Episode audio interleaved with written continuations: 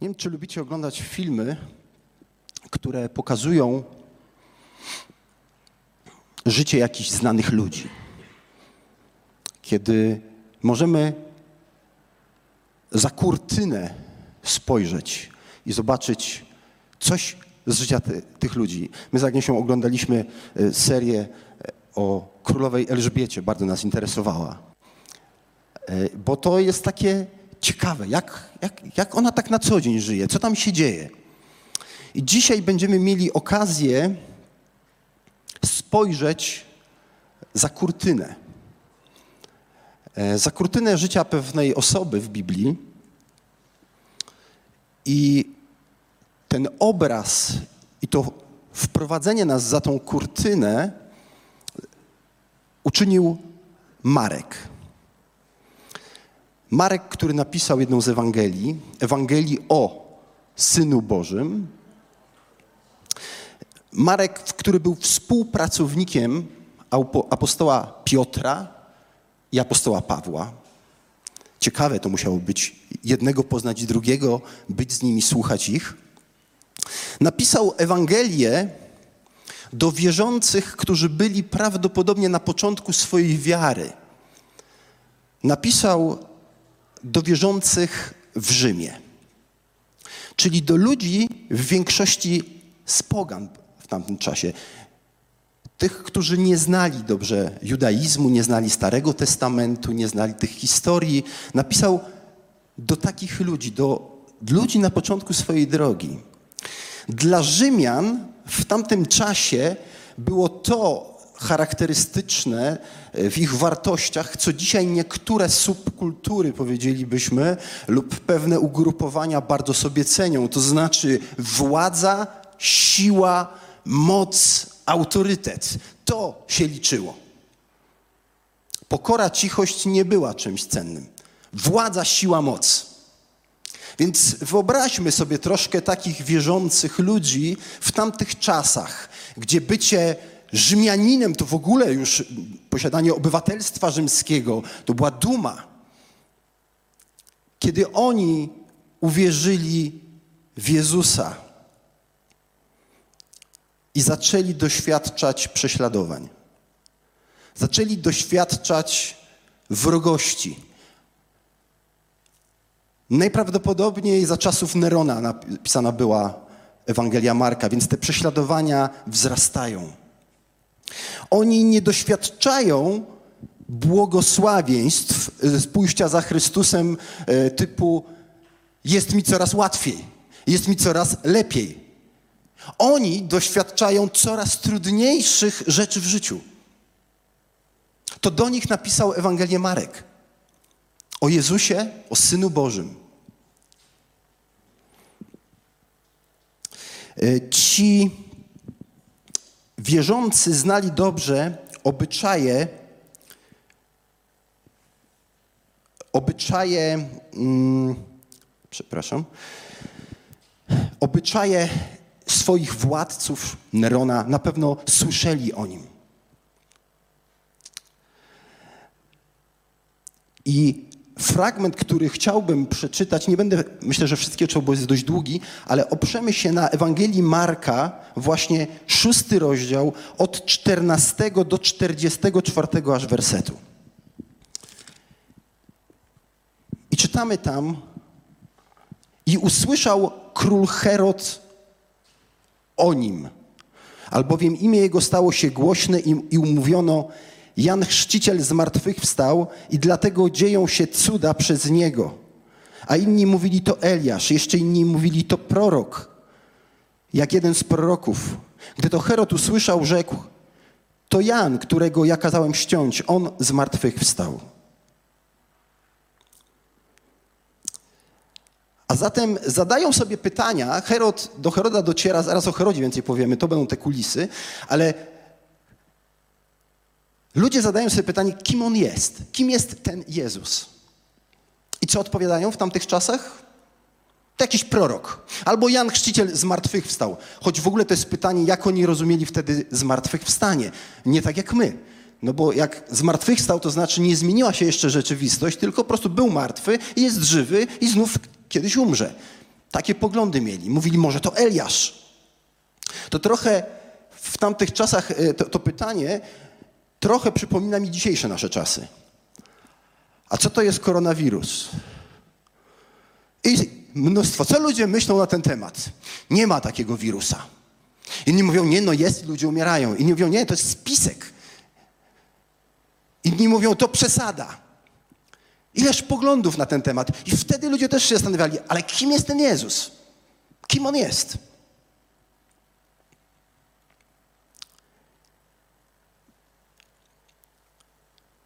Wierzący w Rzymie, wierząc w tego Jezusa, musieli sobie odpowiadać, kim On jest, że warto tą drogą iść i nieść konsekwencje. My często patrzymy na Jezusa niestety jako przykład moralnego życia. Jezus jest przykładem, ale nie jest tylko i przede wszystkim przykładem moralnego życia. Jezus jest kimś więcej niż przykładem, jak żyć. Nie umiera się za przykłady. On jest kimś więcej. Kim jest Jezus dla mieszkańca współczesnej Gdyni? Powiedzielibyśmy, że jest Jezus? Czy jest jakąś religijną metodą na życie, w której coś odprawiamy, by coś zyskać? Kim jest Jezus? Czy jest kimś, kto ma mi upiększyć życie? Gdybym był żyjącym człowiekiem w Rzymie, wtedy na pewno bym nie widział tego, widziałbym oj kłopoty. Gdybym był dzisiaj w Chinach, prawdopodobnie czułbym się tak jak ci wierzący w Rzymie. Gdybym był dzisiaj w którymś z państw, gdzie panuje islam, prawdopodobnie czułbym się dokładnie jak oni. Czy tak jak odbiorcy listu Piotra, który pisze do kościoła, który jest prześladowany. Kim jest Jezus? Kim dzisiaj dla mnie jest Jezus? Kim naprawdę On jest?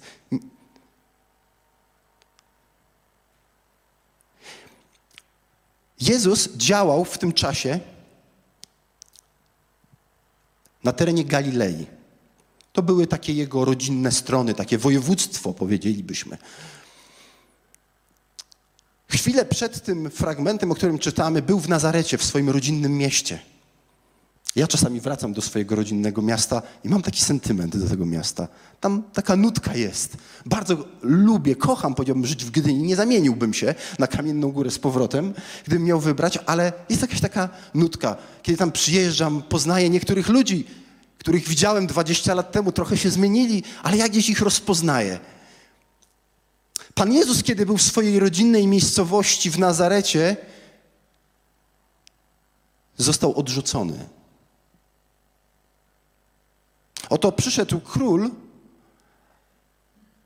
a oni mówią, oto przed Syn Boży, a oni mówią, to Syn Cieśli. Kim On jest? Że On takie tu rzeczy wyprawia. Kim On jest? I nie uwierzyli w Niego. I Jezus wtedy nie załamuje rąk, ale wysyła apostołów dwunastu po wioskach po to, by głosili upamiętanie. Daje im moc, by uzdrawiali, wrzucali demony. Mówi, idźcie, idźcie, docierajcie jak najszerzej.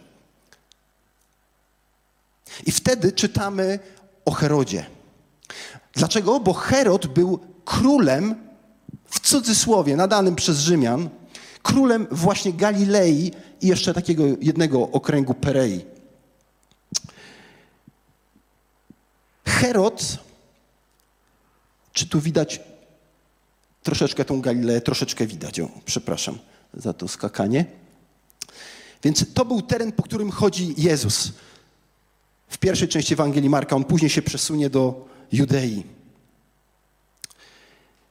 Herod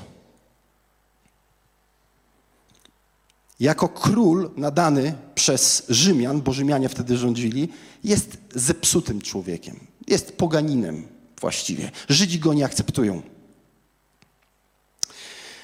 W tej historii y, czytamy, co takiego zrobił Herod. Tym szóstym rozdziale Ewangelii Marka czytamy, że Herod zabił Jana i mamy całą tą historię.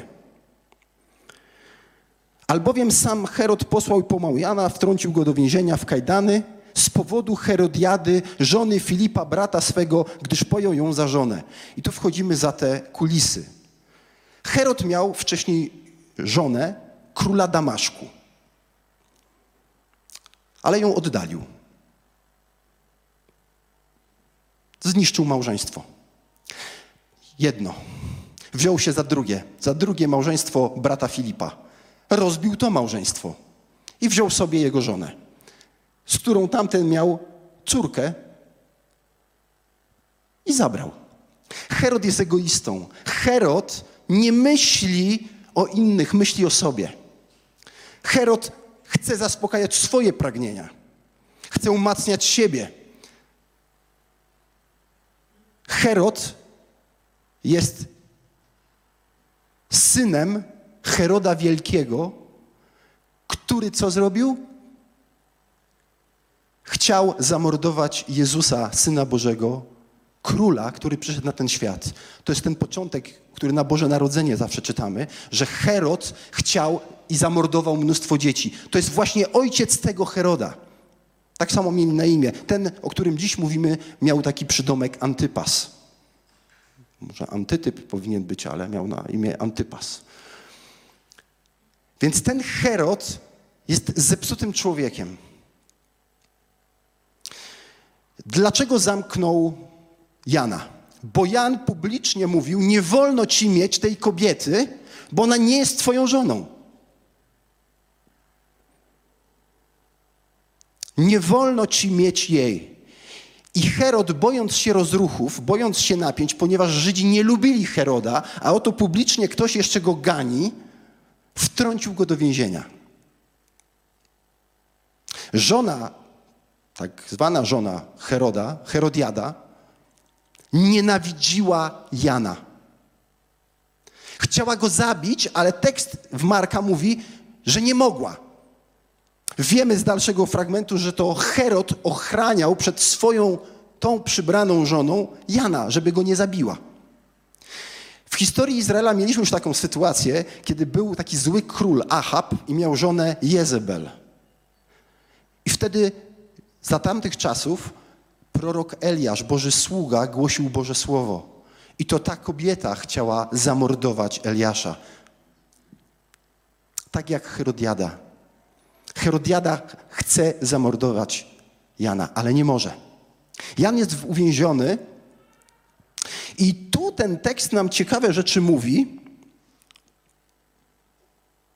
Herod bał się Jana, wiedząc, że to mąż sprawiedliwy i święty i ochraniał go, a słuchając go czuł się wielce zakłopotany, ale chętnie go słuchał.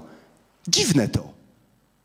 Wyobraźmy sobie, jest gdzieś w więzieniu, to nie jak te nasze ładne więzienia, Jan gdzieś jest zamknięty. Jak to się działo, że Herod chętnie go słuchał? Albo szedł na dół gdzieś do tych lochów i tam z nim siedział, albo go zapraszał na salony, żeby z nim rozmawiać. Coś takiego dziwnego było w Herodzie, że z jednej strony bał się go, uważał go za człowieka sprawiedliwego, pobożnego, a z drugiej strony nie chciał go uwolnić, nie chciał pobożnie żyć, nie chciał go posłuchać. Coś w nim tam szarpało.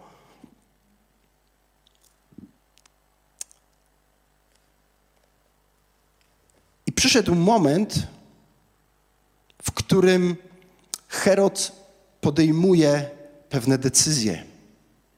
A co powinien zrobić? W piątej księdze Mojżeszowej, w 17 rozdziale czytamy o królu.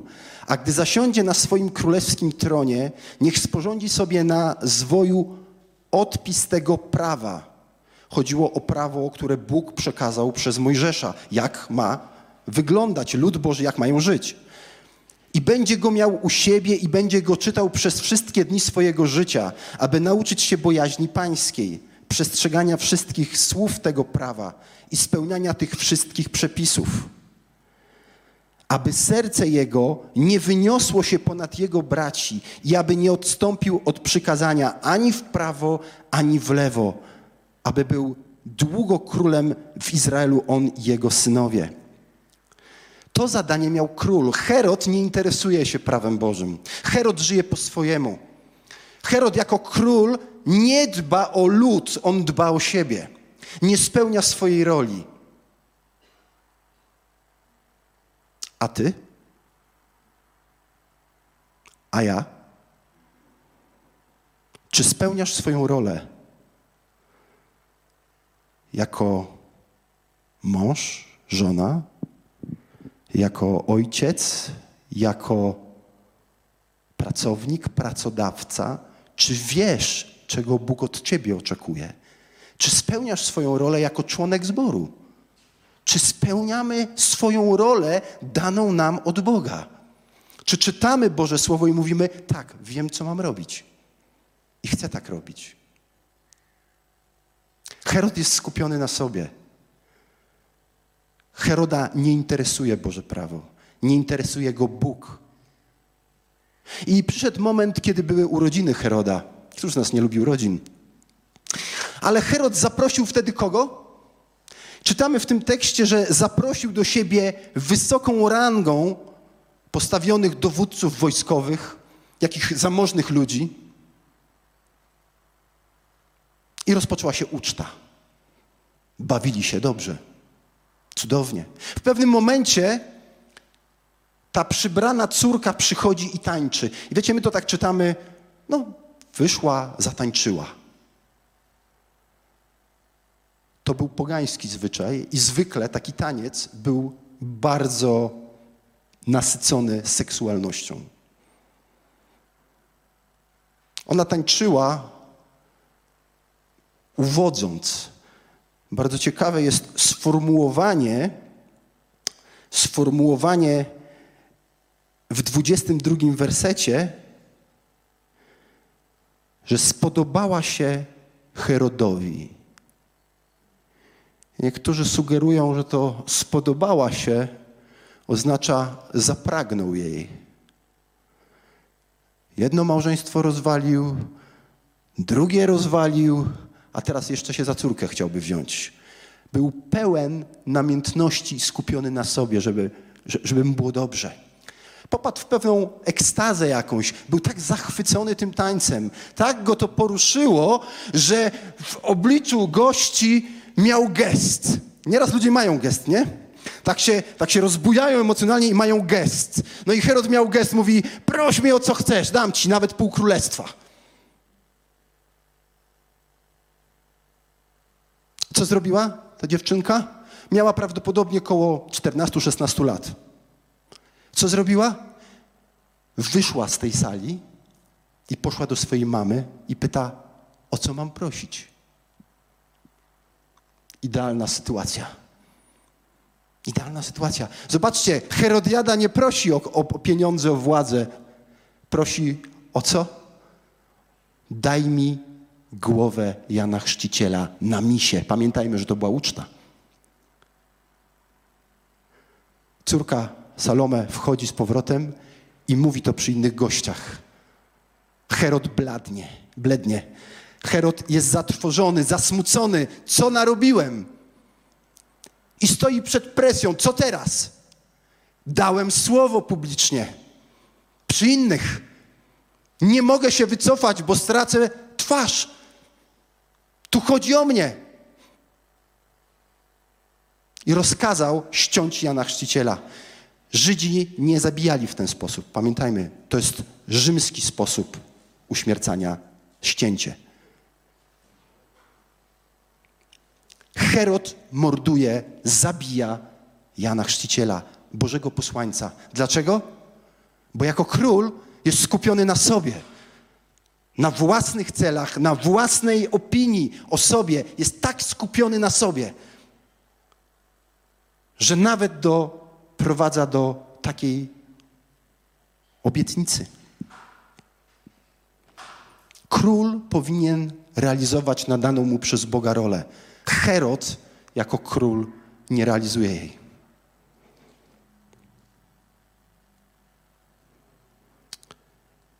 I oto Marek zabiera nas z tej historii na teren, kiedy apostołowie wracają z tej misji. I co czytamy? I zeszli się apostołowie u Jezusa i opowiedzieli mu wszystko, co uczynili i czego nauczali. Oto król, prawdziwy król. Wysłał posłańców, wysłał, bo troszczył się o ludzi, aby do nich dotarła jak najszerzej dobra nowina. I oto teraz oni przychodzą i on ich słucha. On słucha, jak im poszło. On poświęca im czas. Czego nauczali, jak im, jak, im, jak im szło w życiu. I rzekł im, wy sami idźcie na osobność, na miejsce ustronne i odpocznijcie nieco. Oto król, który mówi, potrzebujecie odpoczynku. Oto król, który przychodzi i troszczy się o swoich poddanych. I kiedy ich wysłał, ludzie zobaczyli, tłumy zobaczyły, że apostołowie odpływają i idą za nimi. I idą za nimi i wtedy ten 34 werset kulminacyjny mówi nam coś o tym królu. A wyszedłszy ujrzał mnóstwo ludu i ulitował się nad nimi bo byli jak owce nie mające pasterza i począł ich uczyć wielu rzeczy. Herod jest zajęty sobą i swoim wizerunkiem jako król. Jezus jako król troszczy się o ludzi. Troszczy się o apostołów. I kiedy zobaczył tłum, użalił się, ulitował. W jego sercu była litość, że są jak owce, które nie mają pasterza, nie wiedzą, co z sobą robić, nie wiedzą, dokąd iść, nie wiedzą, jak żyć, szukają jakiegoś ratunku. Jezus jako król ulitował się nad nimi. Jezus jako król litował się i ma w sercu litość dla tych, którzy w Rzymie doświadczali prześladowania. Jezus jako król dziś również pochyla się nad nami, jeśli nie wiemy, jak żyć. Jest dobrym królem.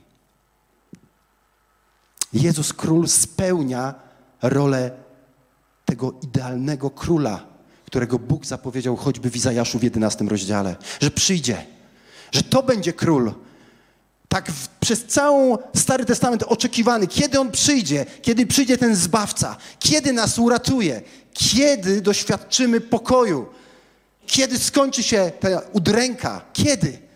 I przyszedł król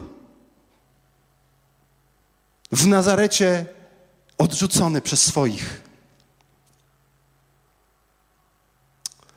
I był król Herod, który nie jest tym królem, jest zaprzeczeniem. I jest inny król, który troszczy się. I ten król też przyjdzie. Przyjdzie przyodziany w szatę zmoczoną we krwi. Imię zaś jego brzmi Słowo Boże. I szły za nim wojska niebieskie na białych koniach, przeobleczone w czysty biały bisior. A z ust jego wychodzi ostry miecz, którym miał pobić narody i będzie nim, nimi rządził laską żelazną. On sam też tłoczy kać wina zapalczywego gniewu Boga Wszechmogącego. A na szacie i na biodrze swym ma wypisane imię Król Królów i Pan Panów. Oto ten król. On kiedyś wróci w takiej rzeczywistości, ale w Ewangelii Marka widzimy go ukrytego. W Ewangelii Marka widzimy przejawy Jego boskości, Jego władzy. On nawet o sobie nie mówił do tej pory nie mówił. On zada pytanie jeszcze kilka, troszkę dalej, chwil, zada uczniom pytanie, za kogo ludzie mnie uważają i za kogo wy mnie uważacie. I to będzie szczytowy moment tej Ewangelii, kiedy Piotr powie, ty jesteś Syn Boży. Ale do tej pory widzimy jeszcze ciszę. Jezus swoimi czynami pokazuje, kim jest. apostołowie mówią do Jezusa: Słuchaj, odpraw ich. Odpraw ich. Ich jest około 10 tysięcy, bo 5 tysięcy samych mężczyzn. Czyli jeśli tylu było mężczyzn, gdyby było tyle samo kobiet, to mamy tłum około 10 tysięcy. Apostołowie mówią: Oddal ich. Nie wiemy, czy mówią to z troski, czy są zmęczeni, mają dość, ale mówią: Odpraw ich. To oni mówią: Odpraw ich. I co robi król prawdziwy? Mówi: Jasne, niech idą. Robi coś dziwnego. Mówi do apostołów: Wy dajcie im jeść. Pewnie się zdziwili. Mówią: Mamy tu kilka rybek i chlebów, a tu dziesięć tysięcy ludzi. Dlaczego Jezus mówi do nich, wiedząc, że oni nie są w stanie? Dlaczego Jezus mówi do nich: Wy dajcie im jeść? Choć wiedział, że oni tego nie mogą zrobić. Czego on ich uczy?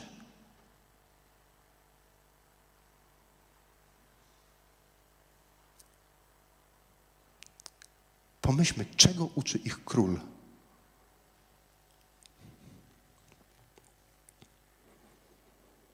Co czyni Jezus?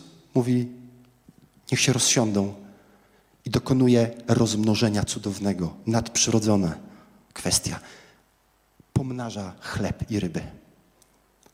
Co robi król? Karmi tłum, karmi ludzi. Ten król nie jest zainteresowany sobą. Herod stworzył piękną ucztę. Kogo zaprosił? Zaprosił wysoko postawionych, bogatych, władców, możnych. Kogo zaprosił Jezus? Na swoją ucztę? Powiedzielibyśmy pospolity lud. Ich nakarmił. Jezus nie jest skupiony na sobie, na swoim wizerunku. Jezus obiecuje także wieczną ucztę, że będziemy nasyceni. Teraz jeszcze nie, ale przyjdzie czas, że będziemy nasyceni, bo to jest dobry król, bo to jest prawdziwy król. Ten król nie troszczy się o siebie. Za parę chwil ten król zawiśnie na krzyżu, bo troszczy się nie o siebie. On oddał życie nie dlatego, że mu zależało na nim. Zależało mu na takim bezbożniku jak ja i ty. By oddać za swój lud życie. By życie miał lud. Herod zabiera życie. Prawdziwy król oddaje życie. Poświęca swoje życie dla ludzi.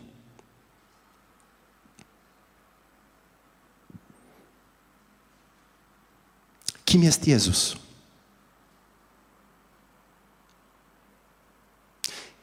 Chrześcijanie w Rzymie, będąc prześladowanymi, widzieli Jezusa Króla, który oddał życie, który się troszczy, który rozumie ból, który rozumie cierpienie, rozumie, bo przeszedł przez to wszystko. I On przyszedł tu dla nas. I obiecał: Nie zostawię cię nigdy, choć może będzie tu ciężko. I nie obiecuję ci tu nieba w tej rzeczywistości, obiecuję ci je w innej rzeczywistości, bo powrócę. Ale jestem kimś, kto kocha i troszczy się o swój lud. Oddałem życie. I oni to słyszeli. A ty dzisiaj, w miejscu w życiu, w którym jesteś, kim dla ciebie jest Jezus jako król?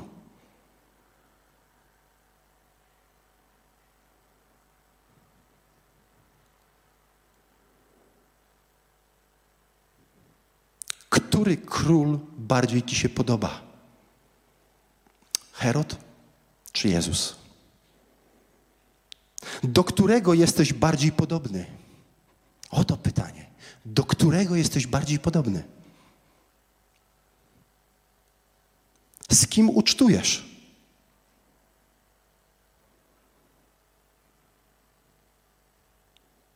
I z którym chcesz wiecznie ucztować?